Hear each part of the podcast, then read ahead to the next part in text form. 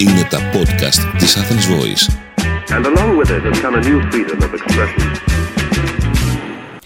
Γεια χαρά σε όλους. Είμαι ο Σύμβουλος Marketing Θέμης 41 και σε αυτό το podcast της στήλης Business and Marketing Tips της Athens Voice θα μιλήσουμε για τα χαρακτηριστικά μιας επιτυχημένης ομάδας.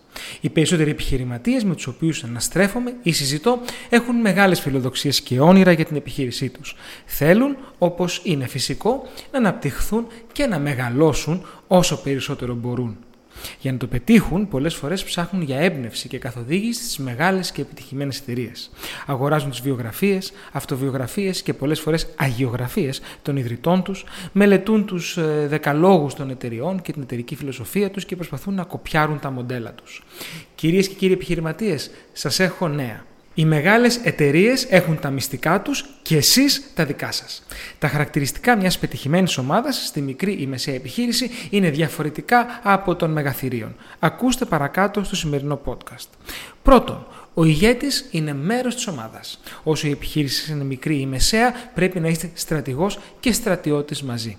Μην κρύβεστε πίσω από μια κλειστή πόρτα, έξω από την οποία υπάρχουν μόλις τρεις ή τέσσερις ακόμη συνεργάτες, εκ των οποίων η μισή ίσως και να είναι συγγενείς σας. Η επιχείρηση απλά θα φρενάρει.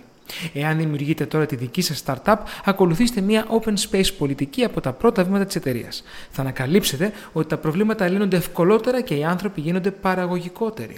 Εάν έχετε ήδη κάποια χρόνια στο επιχειρήν, δεν βλάπτει να αφήνετε την πόρτα του γραφείου σας ανοιχτή ή ακόμα καλύτερα να την κατεδαφίσετε.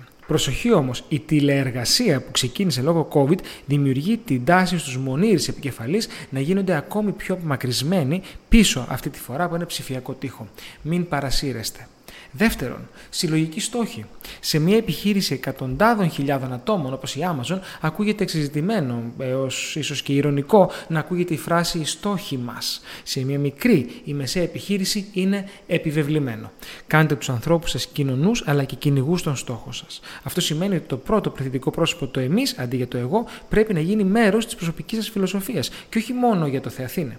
Πρέπει να το πιστεύετε και να το αποδεικνύετε κάθε φορά που πιάνετε τους συλλογικούς σας στόχους, επιβραβεύοντας τους ανθρώπους σας υλικά και ηθικά. Τρίτον, άριστη επικοινωνία.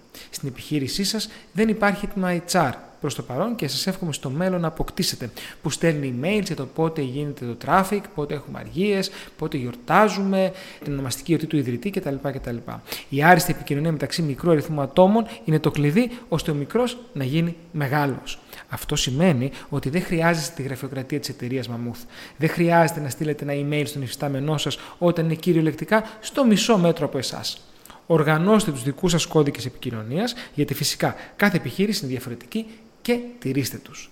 Τέταρτον, απόλυτη εμπιστοσύνη. Σε μια μικρή μεσαία επιχείρηση δεν έχετε την πολυτέλεια να μην εμπιστεύεστε κάποιον.